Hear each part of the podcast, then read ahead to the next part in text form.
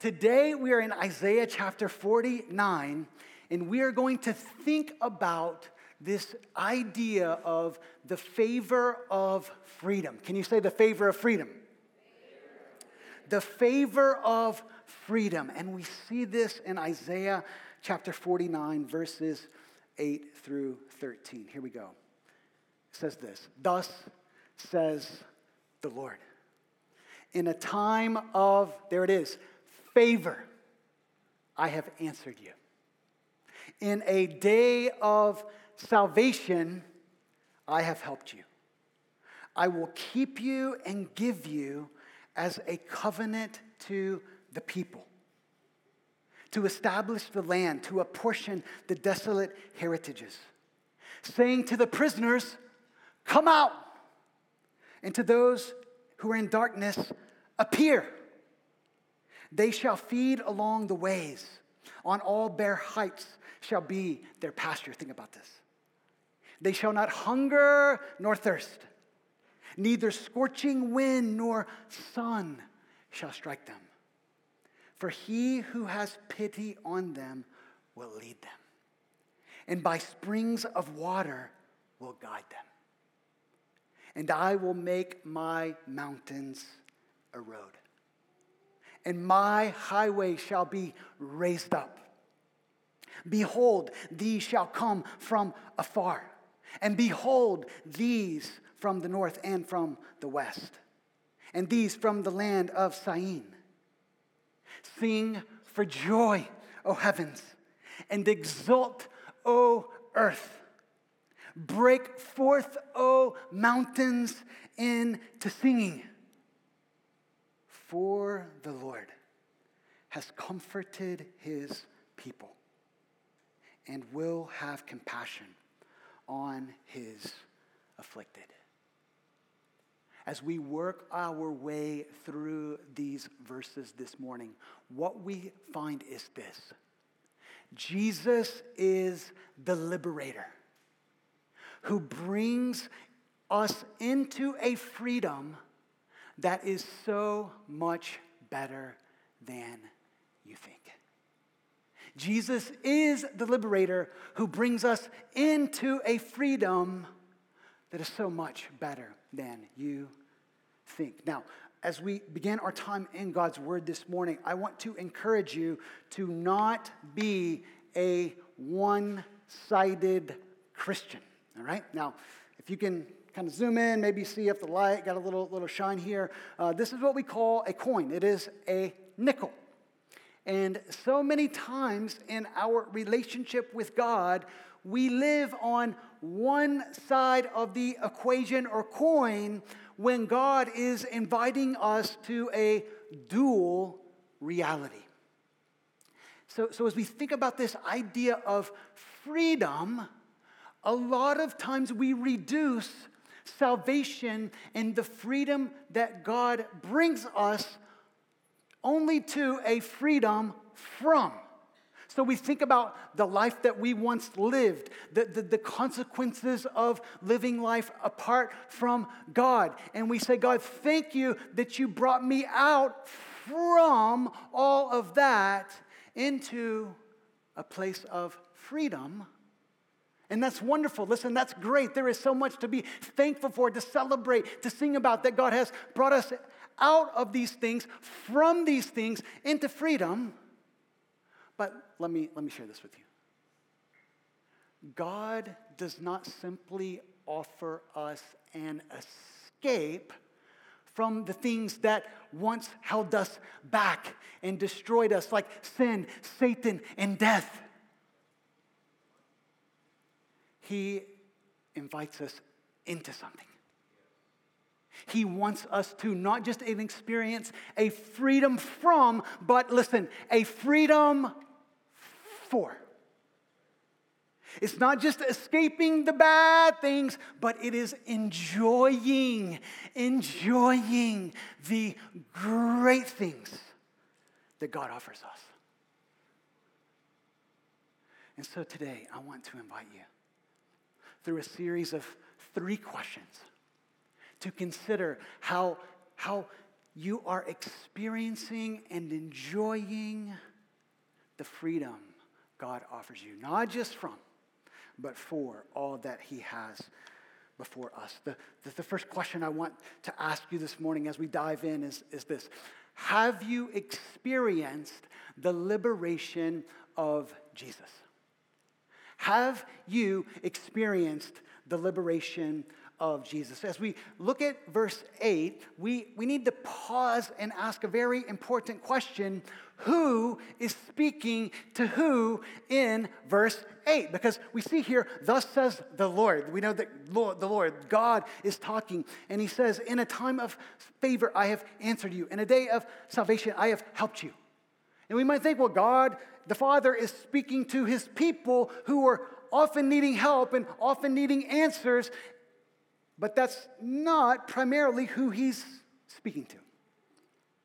Because this verse comes to us in a context that we saw last week in verses 1 through 7, where God says, I'm going to send you a servant, and this servant is one who I'm called from the womb, who is my son. And so we see that God the Father is speaking to God the Son here, and he is saying, Son, I've answered you. My favor is here. Son, I have heard you, and I am here to help you. This is the day of salvation. Son, I will keep you. I'm going to keep you, Jesus, as you walk the earth and as you live a righteous life and as you do the works of the kingdom of God, as you eventually die in the place of those who need my grace. Son, I will keep you. And I will not just keep you, but I will give you as a covenant, a promise of a new way to relate to God in terms of people coming home and moving out of that which held them down, but to that place of freedom of life that God offers us. But to understand the significance of what God is saying in Isaiah 49, you need a quick history lesson, all right? Just a little one, a little history lesson, all right? So students, I'm sorry you've been at school all week, first full week of school. I just got a little bit of a history lesson for you right quick, all right? So Isaiah 49 comes to us 700 years before Jesus was born. And 700 years before Jesus was born, Isaiah was God's spokesperson, and he was telling people about who God is and what God wanted for them, and they really needed to hear it because God's people, Israel, they were turning from God in rebellion. They were disregarding God and his ways. They were dishonoring him with their lives. And God, as a consequence for their turning from him, says there is the grave consequence of exile coming. It is prophesied in Isaiah chapter 39, verses 6 and 7. Listen, behold, the days are coming. This is going to happen more than 100 years later. Behold, the days are coming when all that is in your house and that which your fathers have stored up to this day shall be carried to Babylon. Nothing shall be left, says the Lord. And some of your own sons who will come from you, whom you will father, shall be taken away. Again, this is a picture of exile, the people carried off from their home into a foreign land. And exile is not simply to be displaced, as horrible as that is, but it is to be completely disoriented, carried away into oppression and captivity. These people would now strictly exist to satisfy the desires of those who are ruling over them. And it's into these moments that God says, behold, you're going to be carried off. You're going to serve another people. Life is going to be very, very, very bad. But do not lose hope. Do not lose hope. And here is why. My deliverer is coming. I'm going to send a deliverer for you. And that's where we see in Isaiah chapter 40, the book, take a turn, where God says, comfort, comfort, comfort my people. Exile will not have the last word. I am raising up a servant, and this servant is who we read about in verses 8 and 9 in this entire chapter. And verse 8 tells us what he brings. For starters, he brings favor. He brings us favor. Now, if I ask you to define or describe what is favor, I don't know about you, but sometimes I kind of fumble around. It's like it's hard to describe. I kind of know when I see it, but it's hard to describe what favor is. But favor communicates God's delight to show his people good. This phrase, in a time of favor, could be translated in a time of grace or a time of mercy. When we experience God's favor, I pray that you not only have experienced God's favor, but you see and you know that you're continuing to experience God's favor, because it is experiencing his goodness not as a result of anything good in us or anything that we have done to merit or achieve his favor, but it comes to us as a result of his grace. And when you see God's favor on a person or a family or a church or a situation or a circumstance, what we are seeing is the phrase that we hear as a refrain in the book of Nehemiah: the good hand of God is upon him, her, them, those people. Favor is God showing up. God is saying, I am there, I have heard you, I have answered. This is why in our vivid vision for our church, we say that when people think of Redemption Hill, they think God is in that place. He is in those people. Favor is marked by the presence of God. Favor is God opening doors, providing strength, answering prayers, and leveling up our effectiveness. And I want to encourage you, because some of you might be hesitant around this idea of favor. It's like, favor, that sounds like health and wealth gospel. You know, it's like, if I'm praying for favor, that means, God, I'm praying that you'll make me rich. And by the way, it's okay to pray for financial blessings. Did you know that? It's just not okay to pray for millions and millions of dollars so that you can spend all the millions on yourself. We ask God to bless us, to provide, and sometimes that means we barely have enough to pay the bills, and sometimes we don't even have that. But then when he gives us a raise or he helps us out a little bit, we think about not just how can I spend on myself, but how can I give and help others? How can I further the mission of God? But favor is so much more than anything physical. Listen, when we pray for favor, we are asking for all of these things, all of these expressions of God's goodness and grace, and therefore, it is okay not to just simply pray for buckets and buckets of God's favor, but I'm thinking like this. I'm thinking, God, bring your dump truck after dump truck. You know what I'm saying? Like, can you hear beep, beep, beep? It's like backing up. Give me that dump truck size of favor, Lord. And then bring another one. I want more and more of your favor, because, God, I need it. I don't know about you, but I need God's favor. And favor is ultimately attached to this next phrase. In a day of salvation, I have helped you. Favor and salvation are not synonymous, but they are attached. Because salvation describes being rescued from a dangerous, life-threatening situation and brought into a place of freedom. So as you read the Old Testament, you'll hear salvation described as being brought into open spaces or broad places, places where there's freedom to run and to move and to build and to live free. This is not a commercial for New Hampshire, by the way. I'm just saying. But this is what salvation is described as. And our freedom is implied in the covenant language of verse 9. Or actually, at the end of verse 8, look, it says, I will keep you and give you as a covenant to the people. And so we start to hear echoes as we're familiar with our Bible, and we're getting familiar with our Bibles. As we hear echoes of God's promise to Abraham I will bless you. I will raise up an offspring, the servant, Jesus. And through your offspring, Abraham, all the families of the earth will be blessed, and I will bring them into this land, a land where you can live and flourish. But then we see not only is freedom implied by the covenant language of verse 8, but it is made explicit in verse 9. Look at what it says. I love this. Jesus shows up, and Jesus starts speaking to the prisoners, and he says, come out. He says to those who are sitting in darkness, you can't even see them because it is so dark, not just around them, but within them. And he says, appear, step out of the darkness and step into my light.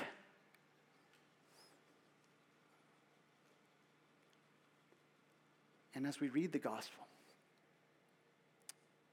we'll hear Jesus show up at his hometown synagogue, Nazareth. And he'll open the scroll. They didn't have, this is called a codex, by the way, like back in the day. Started making codex books that open like this. But back in the day, way back in Jesus' day, they had scrolls. That would be cool, by the way, if I just had a scroll every Sunday and I just unfolded that thing and started reading from it and preaching from it. Anyway, that's beside the point. The point is Jesus in the synagogue of Nazareth, he unrolled the scroll and he found, very specifically, he went to Isaiah chapter 61, verse 1. And there it says, the Spirit of the Lord God is upon me. He has anointed me to proclaim good news to the poor. He has sent me to bind up the brokenhearted. Someone needs to hear that this morning.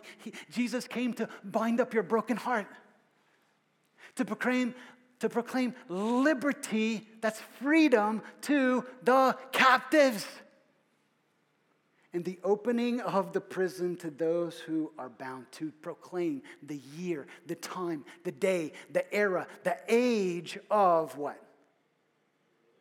God's favor, Jubilee, that's it. Jesus shows up as the chain-breaking God, as the God of liberation who is inviting us in to his freedom, a freedom from captivity and a freedom for everything that he desires for us. And so this morning I just want to ask you, where do you need God's freedom? You may have already heard his voice. And listen, if you have never stepped into the life of Christ, the light of Christ, and said yes to Jesus and to experience a real relationship with him, I want to encourage you, do that today. Today, right now. I see that, God, I live for myself and I'm bound by all these things that are weighing me down, but I want your grace. I need your love and the relationship that you offer me. But it's not just a one-time experience. Listen. All of us can move, Pastor Tanner included. We can all move, listen, from one degree of glory to the next. And did you know the next verse in 2 Corinthians chapter 3, verse 17, that follows that up and it says what? For where the Spirit of the Lord is, there is freedom.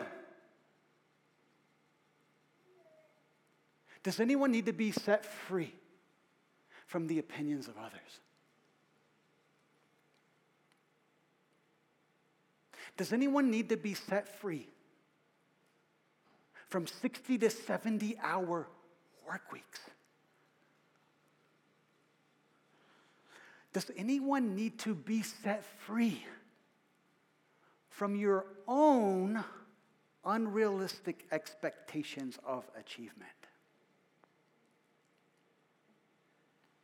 Does anyone need to be set free from destructive patterns of thought? Patterns that do not bring you life, but deliver chains of discouragement and depression. Does anyone need to be set free from anxiety?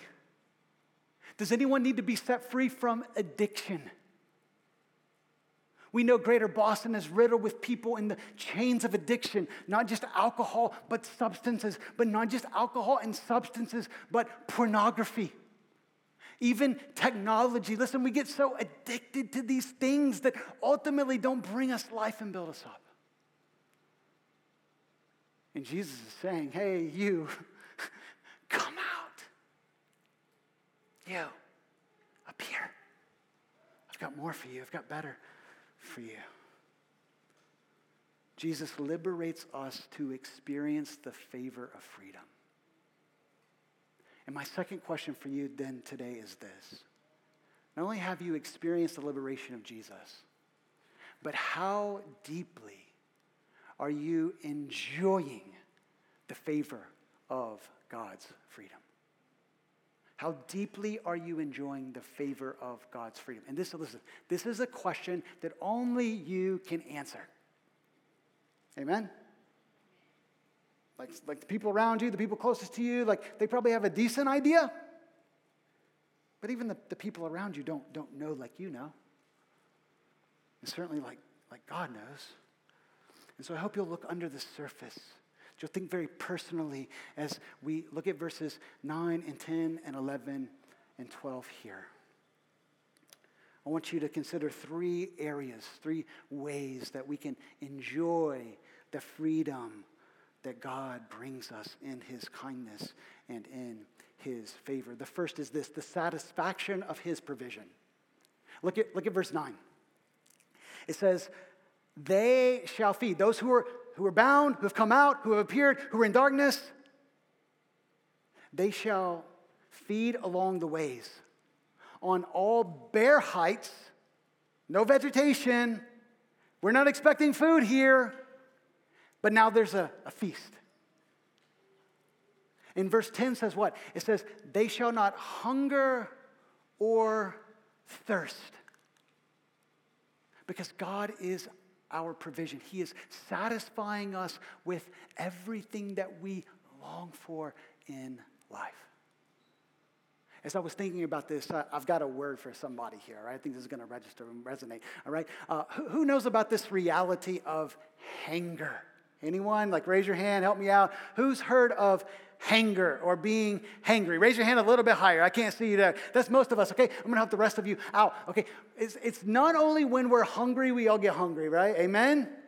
You're like, Pastor Tina, it's 11:30 right now, and I'm starting to get hungry. Don't preach for another hour, all right? I didn't preach for an hour yet, but you get the idea. It's like, we're not only getting hungry, but we're so hungry, or we think we're so hungry that we start getting emotional about it. I mean, we start getting angry about how hungry we are, and our anger turns from our stomach toward people. We just start getting grumpy. How much longer? Not that I've ever said that in my house, but... And as I was thinking about this, I was thinking, you know what, Lord? We get physically hangry, and we get a little spiritually hangry sometimes too. We get a little hangry with God. We get a little hangry with life. We get spiritually bent out of shape.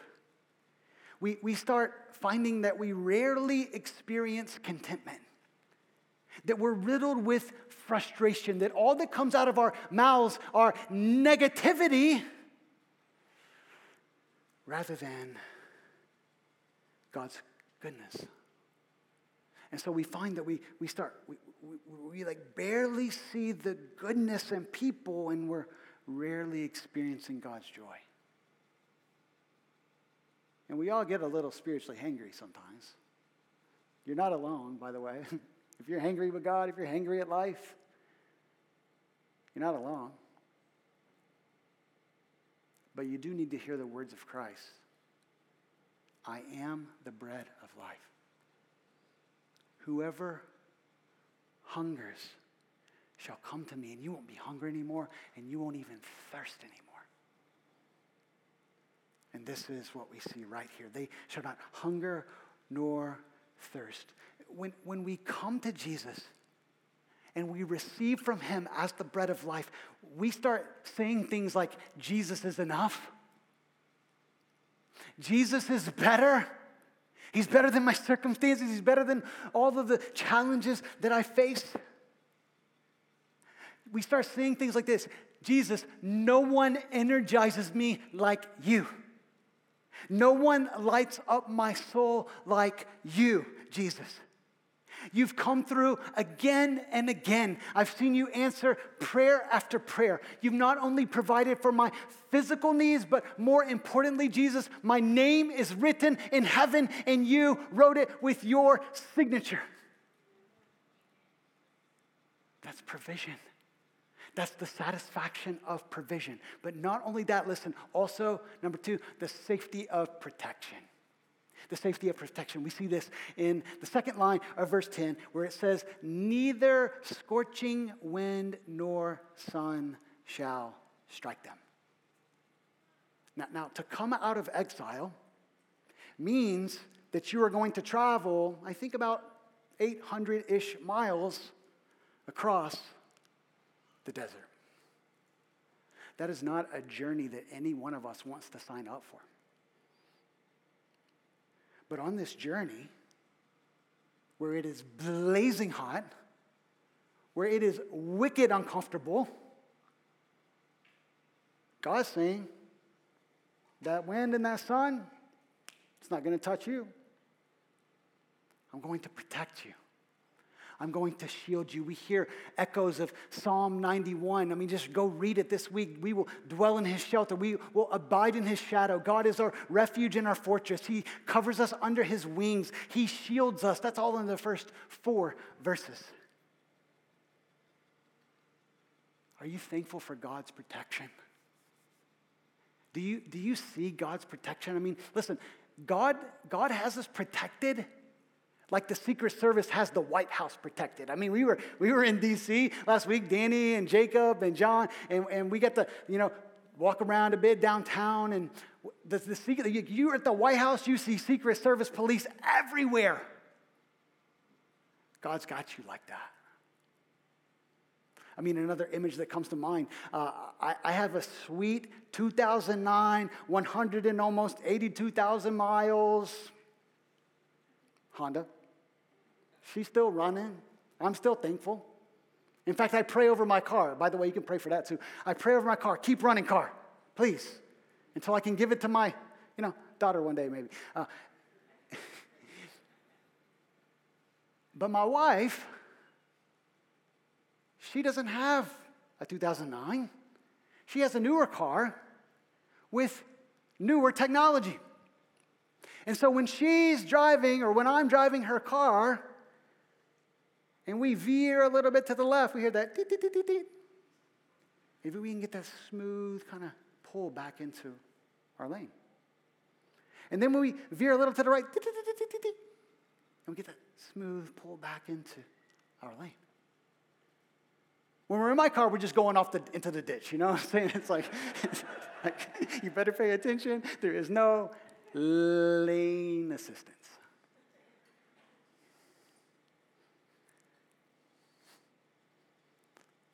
Does anyone know? Can anyone testify here today that the Holy Spirit of God provides lane assistance? He's protecting us.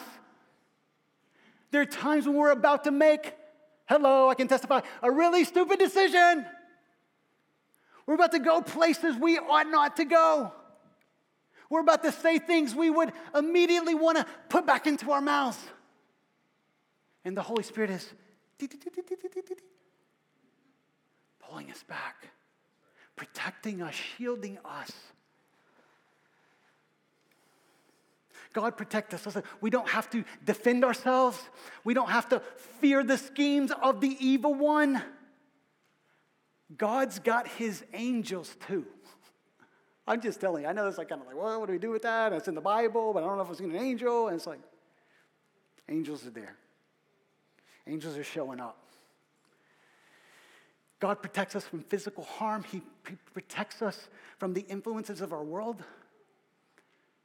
But the protection that I am most grateful for is that God protects me from me. That's why we pray. Jesus taught us to pray. Lead us not into temptation. Deliver us, protect us from the evil one. We see here the satisfaction of his provision. We see the safety. Are you enjoying these benefits, fam? Are you enjoying the favor of his freedom? Not just provision, not just protection, but also his leadership. Look at verse 10 at the end. For he who has pity on them, thank you, Jesus, for your pity, for your compassion, he will lead them, and by springs of water will guide them. He will even take the mountains that are impassable, and he will flatten them out so you can walk right through.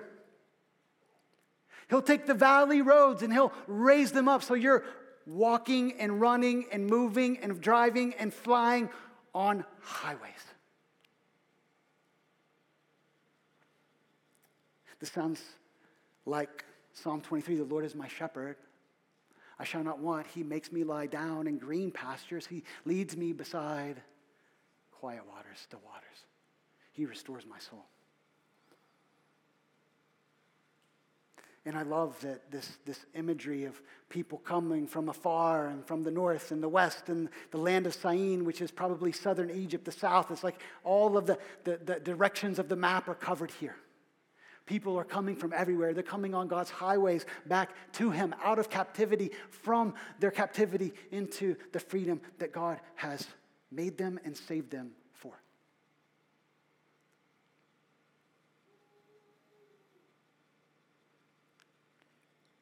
Our God gives us a purpose and a mission.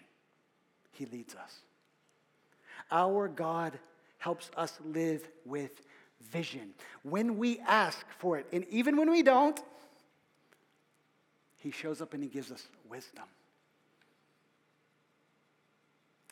God is opening doors. He is making ways where there seems to be no ways. I can't wait to testify and tell stories, but listen, just this week in our church, Redemption Hill Church, we have seen 2 answers to prayer that I would call them miraculous. One was related to healing. The other was related to provision. He's leading us forward.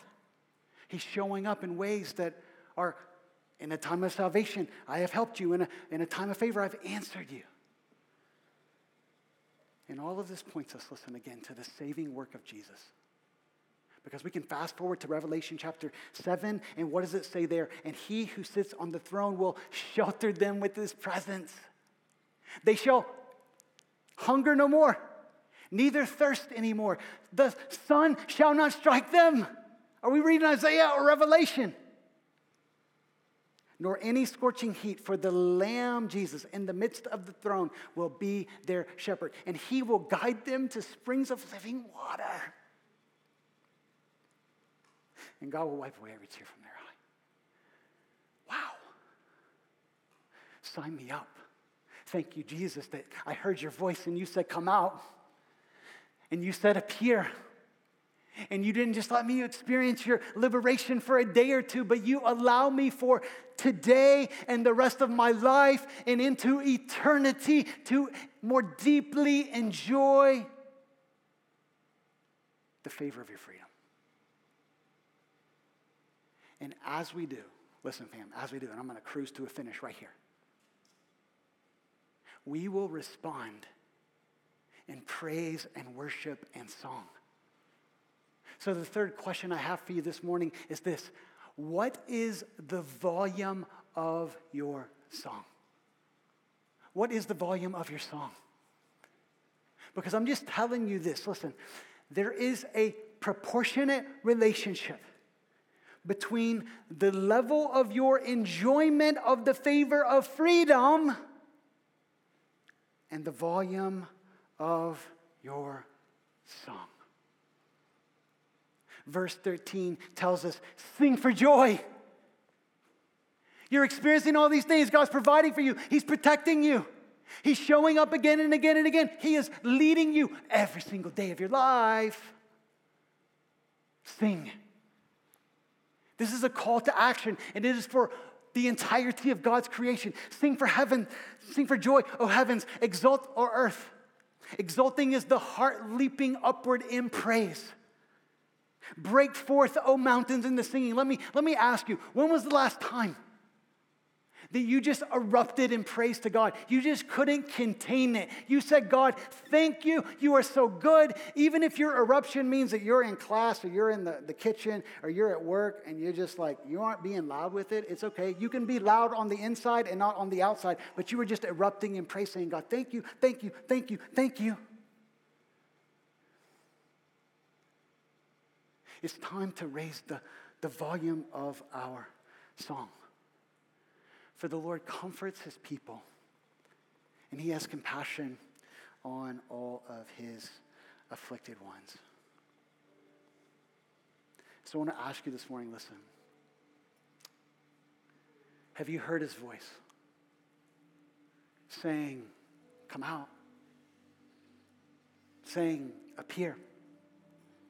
Saying, I have a freedom for you that's not a one-time gift. It's not just for a day or two, but I have a gift that keeps on giving, that is there for you to enjoy every single day from here to eternity and on through. The Apostle Paul quotes these verses in 2 Corinthians chapter 5. It tells us how all of this happens for us. We can experience liberation. We can enjoy the favor of freedom. We can raise the volume of our song because of what chapter 5, verse 21 says, for he who knew no sin, Jesus, became sin for us, that in him we might become the righteousness of God. Jesus died for you so that you can be free. If you haven't tasted of his freedom, I'm begging you. I'm appealing to you. Receive the gift now, today. This is too important. It's too good to wait for. This is why Paul goes on and he says, working together with him, we make our appeal, just as I'm doing right now. Not to receive God's grace in vain, for he says what? In a favorable time, I listened to you. In a day of salvation, I have helped you. And Paul says what? Now is the favorable time. Now is the day of salvation. Because Jesus has come. Because Jesus is here. Because Jesus is leading us forward. And so I want to encourage you and invite you just to bow your head right where you are. And take one more moment with God. And in the quietness of these moments, you need to answer these questions. Have I experienced the liberation of Jesus? How deeply am I enjoying the favor of his freedom? And what is the volume of my song? God, we thank you that people right now are saying, I want more. That I want to experience the liberation that you offer us. And I want to enjoy more deeply all of the favor that you offer through the provision you give, the protection you show up with day by day, for the amazing leadership day by day that you extend in our lives. And so God, would you even now speak to our hearts and let us raise the volume, the level of our song, because you are so good. God, we thank you, we praise you. In Jesus' name, amen. All right, our prayer team is going to